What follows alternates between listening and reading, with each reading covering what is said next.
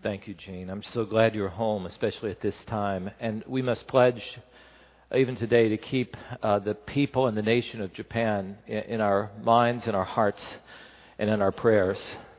And uh, not only they, but uh, the people in the Ivory Coast, and Libya, and Egypt, and Tunisia, and Sudan.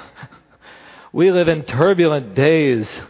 This is not the way it was in Genesis two, is it? But I'm going to begin there. That the way we think about the present is very much shaped about our vision for the future. That our idea, our vision of the future shapes and directs each moment of our lives. Do you believe that?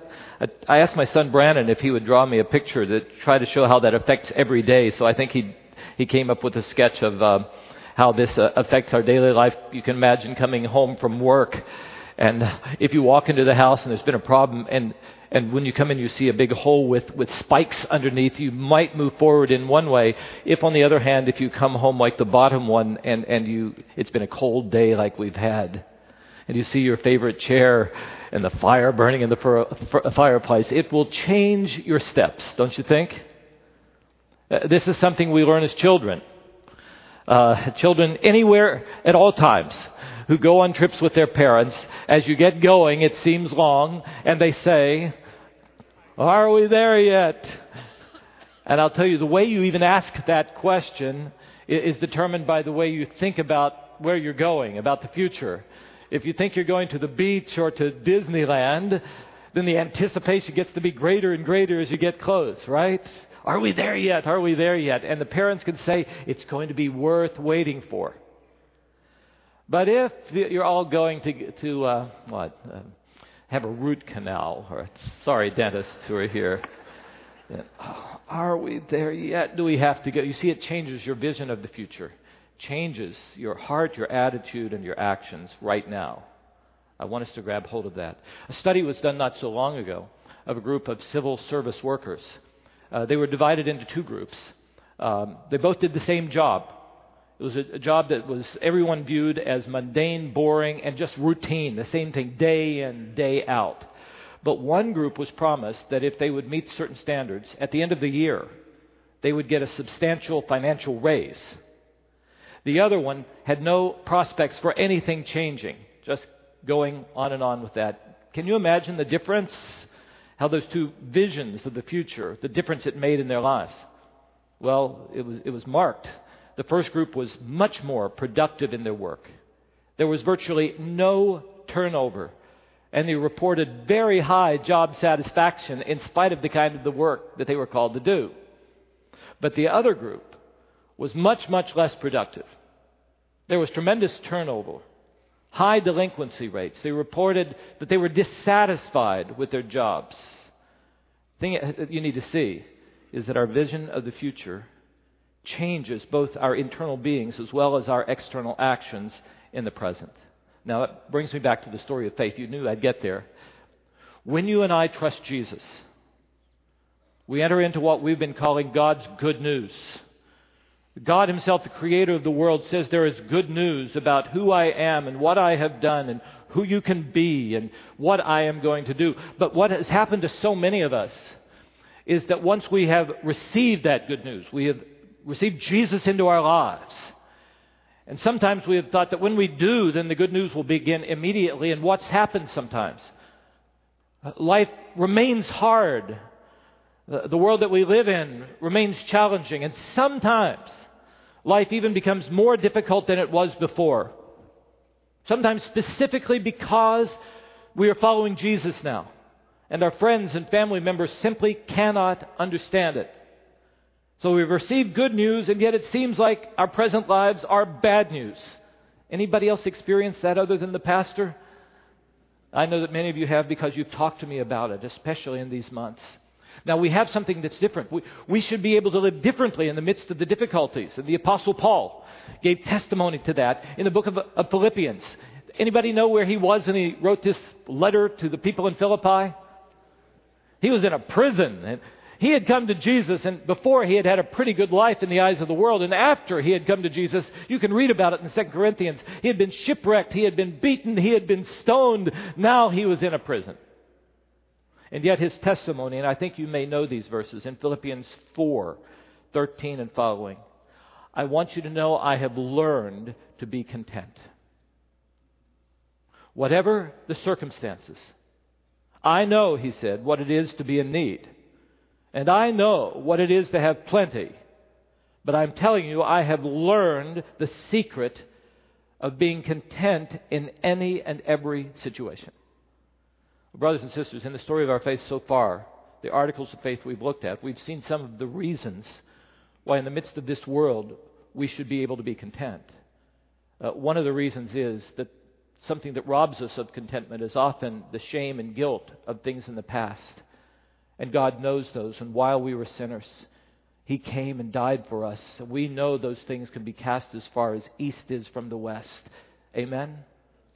And we know that when we receive Jesus, He not only puts our past behind us, but He gives His Holy Spirit to us. So that in this world, whatever we face, we're not alone. God is with us. And one of the prayers that I've had is that we do experience this other great gift. He gives us one another. He gives us His family so that we come together and should never have to be alone. We are not alone. We are with us. But today I want to tell you something. I want to tell you that one of the greatest gifts that God gives us to live in this world is that He gives us a glimpse of what His future is for us. He declares to us that this world is not all that there is. That when we have loved ones experiencing death in this world, that is not the end of things. And today in our statement of faith, we are going to look at the way that we put this together. Just a little glimpse of the future that God has said is in store.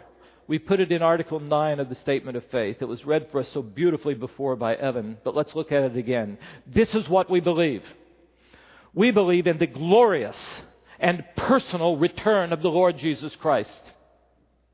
He will come in power and great glory to gather His people, to raise the dead, to judge the nations, and to bring His kingdom to fulfillment. This coming of Christ at a time known only to God demands constant expectancy, and it motivates the believer to godly living, to growing faith, to sacrificial service, and to energetic mission.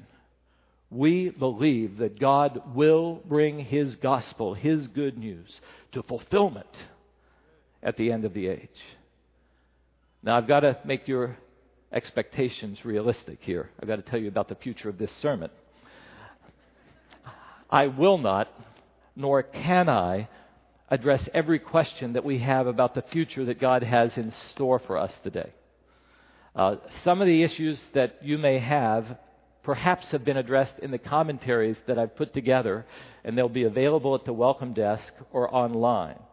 What we are going to do today, what I, my prayer is at least this, that I'll be able to set before us again the great hope that God's Word sets before us, and that our brothers and sisters who have gone on before us in faith, and those around the world, in some of the places I mentioned, who are going through tough times now, have held on to ever since Acts chapter one, when first they had seen Jesus die, and then they were agonizing, and then they had seen Him risen, and then they were rejoicing, and then He says, I've got to go again, and as He ascended to heaven, and they must have been a bit downcast.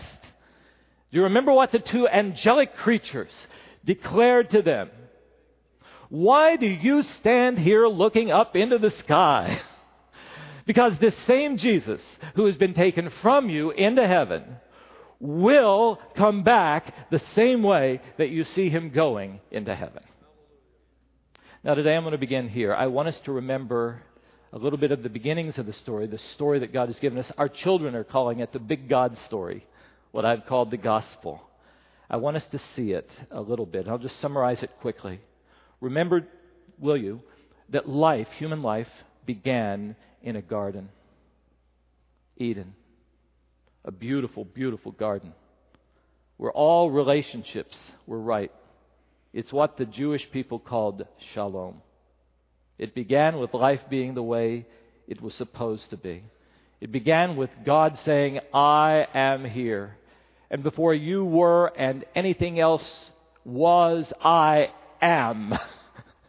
And He made us in His image and put us into the beautiful world in which we are able to be productive and rule over everything, and all of our relationships were right.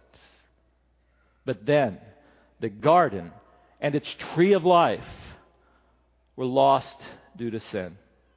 Everything went wrong. Do you remember? Adam and Eve put themselves into the place of God. They thought they knew what was good for their lives more than God did, just like all of us do. And they went their own ways. But what happened was everything was broken. Um, their relationship with God was broken. They hid. Their relationships inside were broken. They experienced shame and guilt for the first time. Their relationship with one another was broken as they accused one another. And their relationship with all nature was broken. They no longer took care of it in the way that it should. And so much of the disasters of our world came in. But God loved the world, as we came to Articles four and five. And He came in the person of Jesus Christ, lived a sinless life, and then He once again went to a garden. This time the Garden of Eden. And where Adam had said, my will, not yours, Jesus, when faced with the task, said, Father, your will, not mine. And He went to the cross, having lived a sinless life, and died in our place. He went to a tree to inaugurate a new future, to make it possible for sinful people to be declared right and to begin to experience shalom again, to be able to have us gather on a Sunday morning and to say, now therefore there is no condemnation for those of us who are in Christ Jesus. Hallelujah. And He's begun a work in us. He has begun a work in us that is not yet complete, right? Not yet complete.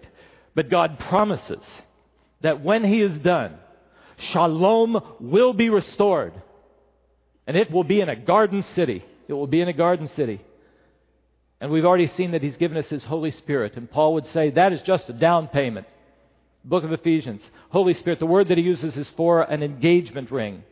God has said, you are mine and I am yours, and this is going to be completed. And so even while we go through these tough times, even while Paul was in a prison, in Philippians one six, he would declare, I am confident of this, that God, who has begun a good work in you, will complete it. He'll bring it to completion until the day of Christ Jesus. And so today I, I want to show you a little bit of that vision He gives us that has always motivated us, encouraged us. And if I can just summarize it in Revelation twenty-one five. Jesus declares, I will make everything new. So in part two, let's try to catch a little glimpse of God's completed work. Now here, you are with me, I see it. Here, you and I would often like many more details than the Bible gives us. We want much more specificity about how the ending is going to come than God has given us. And even what He's given us in His Word about the ending is often revealed in a kind of literature called apocalyptic literature, like the book of Revelation at the very end. It is filled with uh, symbols and images that many people have found hard to understand. And, and, and, and in addition to that, Jesus would say God intended it that way. He, he wants us to know that there is a future, but it's, it's, it's for us to live in, in expectation that He will actually do it. And know that it could happen at any time. It will be soon. But it's not for you and me to know the dates and the times and the seasons. Only one person knows that. Do you know who it is? Mark thirteen thirty-two. Only one person knows what you and I often want to know. And that is God the Father Himself. And, and yet the Bible does give us enough, like in Second Thessalonians chapter five, so that you and I don't have to be like the rest of the world and be surprised when Jesus comes again. We can live our lives getting ready for Him to come. So let me tell you uh, a little bit about what we're told. The first point I just want to emphasize again is that Jesus has declared that He will come to earth again. And when he comes this next time, it will not be in lowliness in Bethlehem, in a, in a manger with shepherds coming. It is going to be in power and great glory. It will not be simply to come and inaugurate or begin something about God's breaking into this evil world. He is going to come and complete it and make sure that it is all the way it was supposed to be. Uh, Paul described Jesus coming simply uh, to a group of people in, in an area of Thessalonica. You can read about it, and it's something I would encourage you to read, especially if you're newer to the faith. First Thessalonians chapter four, begin with verse thirteen. Read all the way through chapter five, at least through verse eleven. And you need to know he was writing to a group of people who were so confused about the ending. They had seen Jesus go to heaven. They knew he, he had uh, uh, triumphed over death. And yet they sort of thought, well, then none of us will ever die if Jesus is in our lives. And yet some of their friends were dying and their loved ones were dying and they were discouraged. They were confused. And so Paul says, I don't want you to be uninformed about those who have gone on before us. In fact, I want you to know this, that when Jesus finishes his work, they will be those who rise first. And then we who are still alive when he comes will be gathered together with them. And we will be with them, and especially this, we will be together forever with the Lord. So he says, you're going to feel sorrow when you lose loved ones. But I don't want you to have sorrow like the rest of the world where there's no hope.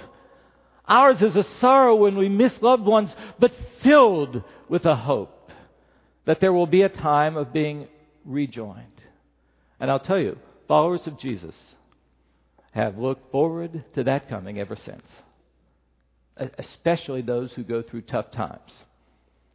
Those of us who live in the sunshine and when everything goes well, sometimes we just, well, I'll just stay right here. But I'm telling you, others have been looking for it. Though I, you know, many of us over the centuries have disagreed over the details of the return of Christ. He has come and said, I'm going to bring my reign into this world. The evil one will no longer be the prince and power of this air, but we have thought over what that kingdom, that rule of God is going to look like. How long will it be? Uh, will it be on earth? Will it be in his church? And what about all those signs that are talked about, about his coming? Can we figure it out? The Bible says he'll come like a thief in the night, but we're not going to let that happen. We're going to figure it out ahead of time. So we become obsessed with that and, and forget the vision. Maybe you know the story of a pastor as, as early as sixteen ninety-five. His name was William Partridge. He published and distributed quite widely a pamphlet declaring that he had gained insight that the world was going to end in sixteen ninety-seven. In sixteen ninety-eight, he wrote and distributed another pamphlet. This one claiming that the world had ended in sixteen ninety-seven, but that no one cared take notice. Well, I'm telling you, that kind of speculation, which Jesus tells us we shouldn't engage in, we have done that kind of thing as his followers ever since. I remember a book I got when I was in college saying eighty-eight reasons why Jesus must return before nineteen eighty-eight. Well, here we, here we, here we are. Now, I've addressed again some of that in the commentaries that are available. But what we have chosen to do here at Lake Avenue Church is to affirm what I have always called the Christian consensus. What all of us have held on to and what has motivated and sustained believers ever since Jesus ascended to heaven. And I think the clearest description of it is found in Revelation twenty-one and twenty-two that Jean read for us earlier. So I want you to turn especially to Revelation twenty-one. Now, let me just say a word to you about reading the book of Revelation, because I want you to read it. It will be a blessing. But sometimes we go into it and we just cannot figure out what's going on. I, I think the, the single most important word that I would give to you is this. When you begin to read it, always remember that in first respect, it was written to seven real churches in the first century. They're described in, in Revelation two and three. In, in, in what they called Asia Minor, they're in Turkey. They were real churches. Do you know anything about these churches? You should, if you were here in my First Peter series. It was written to the very same churches. They were the churches that first experienced persecution against believers. Um, Revelation takes place. Do you remember the book of First Peter, um, in which Peter would say, I want to tell you, brothers and sisters, I know you're losing your jobs. I know you're being kicked out of the communities because of following Jesus. But I want to tell you about a living hope that makes a difference in this difficult and dying world. Do you remember that whole series? Well, Revelation is written a number of years later, and things had gotten worse. And, and they were even going to get worse. An emperor named Domitian would come in, and he would slaughter many, many believers. In fact, it's in this, this area of Turkey where the first Christians had to give their life specifically because they followed Jesus. It felt to them like everything else in this world was really in control. Oh, yes, they had heard uh, Jesus defeated death by a resurrection. That, that God is greater than anything in this world, but it felt like the, the powers in this world were greater. The world, the flesh, the devil, sin and death. It just seemed like that. And, and what, John, what, what happens in, in the book of Revelation is, under the inspiration of God, John on, on an island being exiled is able to catch a vision, and, and, the, and the curtain is drawn aside to see who is truly in charge. And they were able to see that towering over all of the universe is God himself, declaring, I am here. I know what I am doing. And I'm going to bring it to completion. And when I bring it to completion, all is going to be new. So be faithful. Do not give up. Be an overcomer. Be an overcomer. If you will be faithful to me, you will see it will have been worth it. And they would say, are we there yet? They would say, come quickly, Lord Jesus. When are you going to complete this work? Now, I want to show you just one part of the vision. It's in Revelation twenty-one, one and two. Apocalyptic literature will do things that uh, English teachers don't like. It, it's kind of like a collage, any of you who are artists, where you put all sorts of different images together on the collage, and you have to stand back and see the whole, and then it makes sense to you. W- what we find in the book of Revelation is so many times right next to one another, English teachers, they are mixed metaphors. So if your kids write them, you say, you can't do that, stick with one metaphor. But but God doesn't have to listen to us. He's going to do it the way he wants. And so what we have in Revelation twenty-one, one and two are three metaphors of what the end will be like. Number one, it will be a new heaven and a new earth. So you've got to get rid of the ideas from the cartoons of, of us up there floating around in the clouds with ethereal sorts of bodies and wings, playing harps or uh, tambourines if you're Lily Bosch or, or, or Jonathan Arcello. You might have one up there, but you'll, you'll have a real body. It's not what it's going to be like. We will have real bodies. When God created the world, you remember, in Genesis one and two, the material world that he made was very good. Uh, we don't believe that immaterial things are the only good. We be- and, the, and the body that Jesus had after his resurrection was a physical body. Now, it was different from the one before, but it was recognizable. It bore evidence of the past, but it was a recognizable body. Do you remember Luke chapter twenty-four? Um, Jesus had died and risen again, and then he passed through the walls. Well, you say, well, there's one of those. That's an immaterial body. He can pass through walls. But do you remember what Jesus did? Oh, no, this is a physical body, he said. Bring me a piece of fish. It's one of my favorite things. And he ate it, and it didn't fall down on the ground. It, I love it. And so we'll have the same kinds of bodies. Pastor, tell me more about this. I don't know a lot more about this. Paul tried to talk about it in First Corinthians fifteen and following. He said, well, it's going to be like this. It, it's going to be a real physical body. It, it's like a seed planted in the ground. Continuity, the same, different. It's going to be great. It will not be susceptible to pain or death or dying or even sin. A new heaven and a new earth. And I'm telling you, our all nature now, as, as Paul says in Romans eight, groans for when that new heaven and that new earth is created. Because the, the universe groans because our sin has affected all of nature. And until you and I, as people made in his image, are whole and complete, nothing will be whole and complete.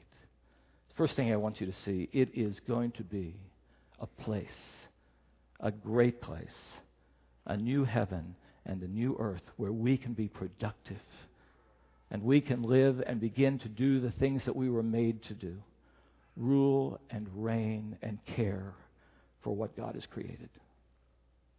Not just playing harps. I like harps. But two, metaphor number two, it will be a new city. It changes. New heaven and an earth. Oh, and I see a new city, a new Jerusalem coming down out of heaven. Heaven touching the earth. Do you see it there? Does it, does it surprise you that God describes the future as a city? I, I think that might surprise a lot of people because we often think, oh, if I get rich, I'm going to move out of the city and I'll get away from people. I mentioned last week I've been watching Secret Millionaire, and one of them had, with getting great wealth, uh, lived way away from anybody, behind gated uh, fences, uh, no contact with neighbors, and he began to think, after he met some people, that that's not the way we were meant to be. We were meant to live in community. But our cities, we say, Pastor, you know our cities are so messed up. And do you know why they are? Because of us. Because people, sinful people live together in cities. And, and that's what happens. But you know what's going to happen in heaven? We're going to be remade. And you know what the most beautiful part of God's creation is? Made in His very image. It's people. So heaven at its very best will be people remade, living in right relationship with one another, singing praise to God, serving alongside of one another, and enjoying life together. It is going to be a wonderful, wonderful place. It'll be a new city, yes. It'll be a river running through it. I like rivers. It will be a, a, a city garden because there will be trees there with fruit that is growing. There will be mountains there. Read Revelation twenty-one and twenty-two, and you'll see what I'm getting at. But just like there is a new heaven and new earth where the relationship to nature is restored, it will be a new city where our relationships with one another will be what they are supposed to be. And Revelation five and seven tell us that those relationships will be with people from every tribe and every language and every nation. And, and church is supposed to be a foretaste of that. By God's grace, He'll make us to be. Then a third metaphor. It's not just a new heaven and a new earth where the relationship to nature is restored. Not just a new city where relationships among people are restored, but a new bride with the bridegroom being our God and us being made right to come in beauty before Him. You know that's an image that the Bible uses a lot about us as God's people being a bride, being made ready for the bridegroom. But the thing that goes wrong is we're unfaithful to, our, to the bridegroom. Read the book of Hosea. We put other things in his place. We've often even put ourselves in his place. We have walked away from him. But Jesus came after us. Just like in Genesis three, God came seeking, God came seeking. Jesus says, I've come to seek and to save those who are lost. He lived perfectly, He gave His life, and He now invites all who are thirsty, all who want to begin to live again, come to me and find forgiveness and a new life. What He's saying is that the opportunity to have the relationship even with the perfect God is going to be restored and made new. Look at how He puts it in verse three. I heard a loud voice from the throne saying, now the dwelling place of God is with the people. God Himself will be with them, and they will be His. He will be their God. And in that time, no more mourning, no more pain, no more death, and no more dying. Do you see what I'm getting at? All that was lost in Genesis three is going to be fully restored. Revelation twenty-one brings things to an ending. It starts in a garden, it ends in a garden. It starts with shalom, it ends with shalom, and apparently it's even going to be better. Now, I have read Bertrand Russell, the atheist, and I know that what he says, he says that this idea about the future that Christians have, this heaven, that church people have is so boring, so mundane, so purposeless, that no one has ever succeeded in describing one single enjoyable day there. Though many have described that kind of day at the beach, he said. Well, let me tell you, I'm going to try. Because I think I've had some foretastes of what that eternity will be like. And I'm thinking that most of you have too. I'm praying all of you have. Ha- have you ever had one of those times where you have been gathered together with your closest friends? Maybe you haven't even seen them for a while. You have that sense of anticipation, don't you? If you're going to be meeting at a wonderful place and you come in maybe at six p.m., have a meal together, enjoying being with one another. Afterwards, you go out, some of you go out and do some things together.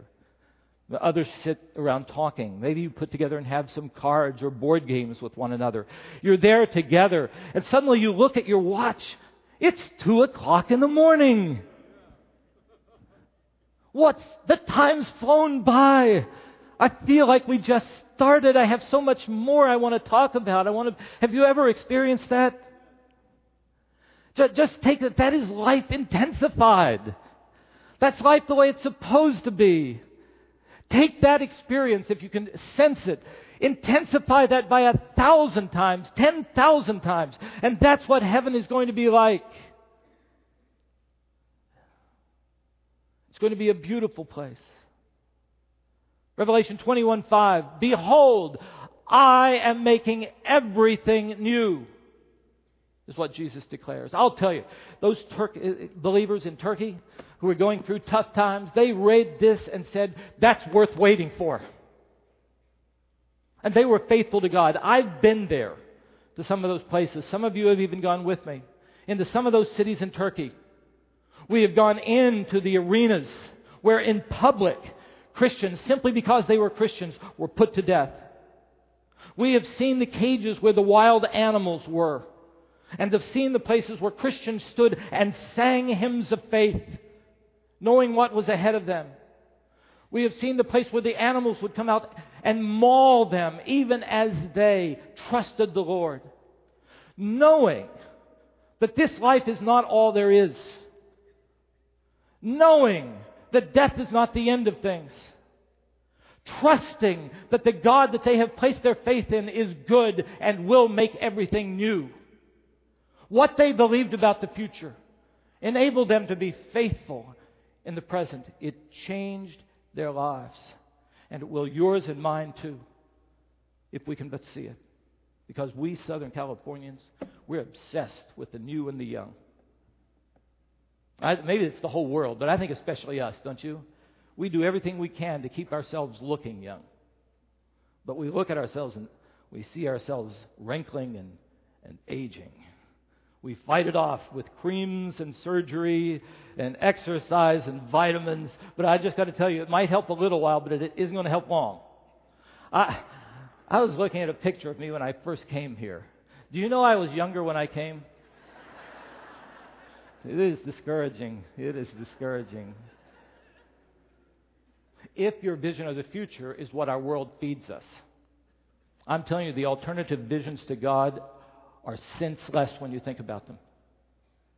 Just live, make a lot of money if you can, and maybe you can retire early and, and get out there and separate yourself from people. Just vacation all the time. What do you do then? Square dancing? Just golf all day, every day? What do you do? Uh, live for your career, live for that gold watch when you retire, build a bigger home, have bigger investments. You know none of that's going to last. Anybody know that? And the Bible gives us a much more compelling future. I will come, and you will experience shalom, life as it was supposed to be, and it will be filled with joy. And so we should live now in the light of that future vision. What should be different? The Bible tells us everything. One is, we should seek every moment of our lives to be ready for the return of our, of our groom. He's coming. It's soon. He's written it in such a way that we can't exactly know. It could be right here in the middle of this sermon. You might say, "Come quickly, Lord Jesus." He's coming. Are there some things in your life that you know would not be pleasing to Him? In the light of that future, will you now give that to Him? Give it to Him. Say, "Father, take this as far as east is from the west." Jesus died that He could present us, Ephesians five, as spotless and blameless before our God. It should motivate us to be ready to meet Him. It should also, if we have any people that we love, motivate us to want to tell them about Jesus. Uh, Second Corinthians chapter five. When we know what we know, that each one is going to have to stand before the judgment seat of Christ and give account. And when we know ourselves and others as we know ourselves and others, that none of us on our own is ready to meet God. And yet Christ died for us and for all. Second Corinthians five. Shouldn't we do as Paul did? This coming of Christ, what we know, and the love of Christ for all compels us to go out and say, "You need to be reconciled to God." Today is the day of salvation. Should, should motivate you to make sure that your life is in God's hand, that you've trusted Jesus, and that you share the hope in Christ that is available and needed by all. And then the last point is that Paul makes it so clear in First Thessalonians that this return of Christ to make all things new is the greatest encouragement to us in a difficult world. I wrote in the worship folder about a pastor in India that I met who told me eighty percent of his people didn't have enough food. And then he asked me to preach at his church. And I went there thinking that this would be the most depressed group of people I've ever met. It was the most joyous group of people I've ever met. They sang better than we sang today. It's just amazing. And, and then they invited me to lunch. And it was filled with joy and warmth and hospitality. And I asked him, "How can this be?" And they said, it, he said, "It can be because they believe what the Bible says." That, that the only thing that can make sense out of the kind of world you and I live in is that this is not the end of things. And this will be the end of things. That even death itself has been defeated by our Lord who will return. And I think many of you know what that has meant to me as your pastor. And I think it means a lot to many of you. Because I'll tell you, there are things that happen to us that when they happen, they make no sense.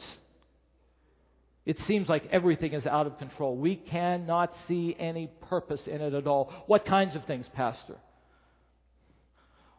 One of your children will die in infancy. Try to come up with a pat answer for that. Your, your brother or sister in the youth and strength of their lives will be killed by a drunk driver. Be let off. Try to make sense out of that. Your father or mother will be diagnosed as having Alzheimer's disease and won't know you. And then die a tragic death. Try to make sense out of this. I am guessing these sorts of things and more have happened to all of you. And I'll just tell you, if they happen, they will. Isn't this a downer sermon? The powers in this world sometimes seem to be in control. You and I inside, if we're honest, will cry out about the injustice of it all. And we'll become angry at times. And then you're going to show up at church. And, and the pastor is going to have the audacity to say, "The only thing that makes sense out of this world as it is now is that this world as it is now is not the end of the things.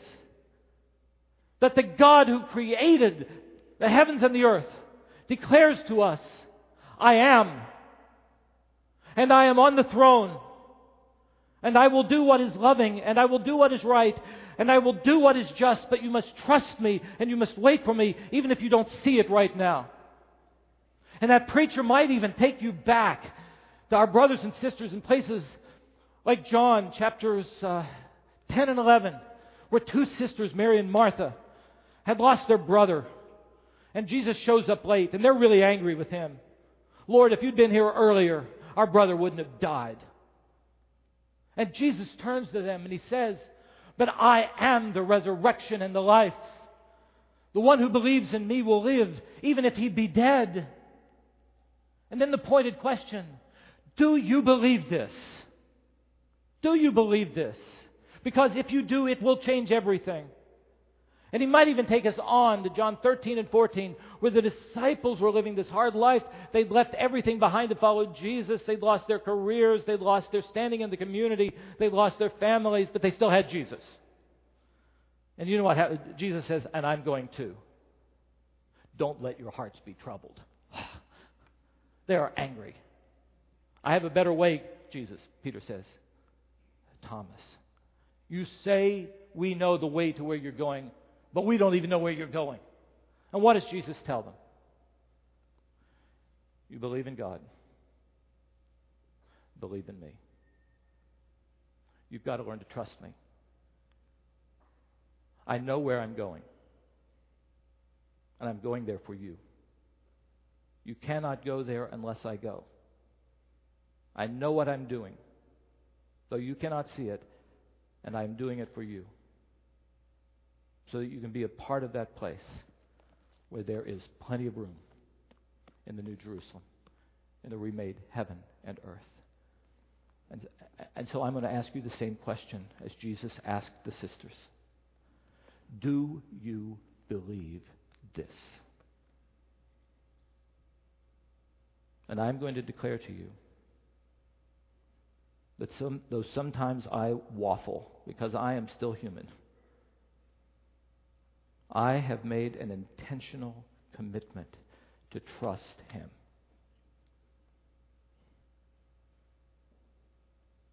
And based upon my own experience of Him being trustworthy, but much, much, much, much, much more, based upon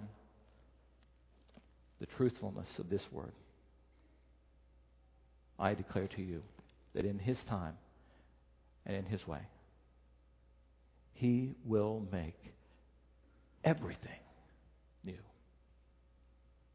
And it is worth waiting for. To His glory. Amen. To His glory.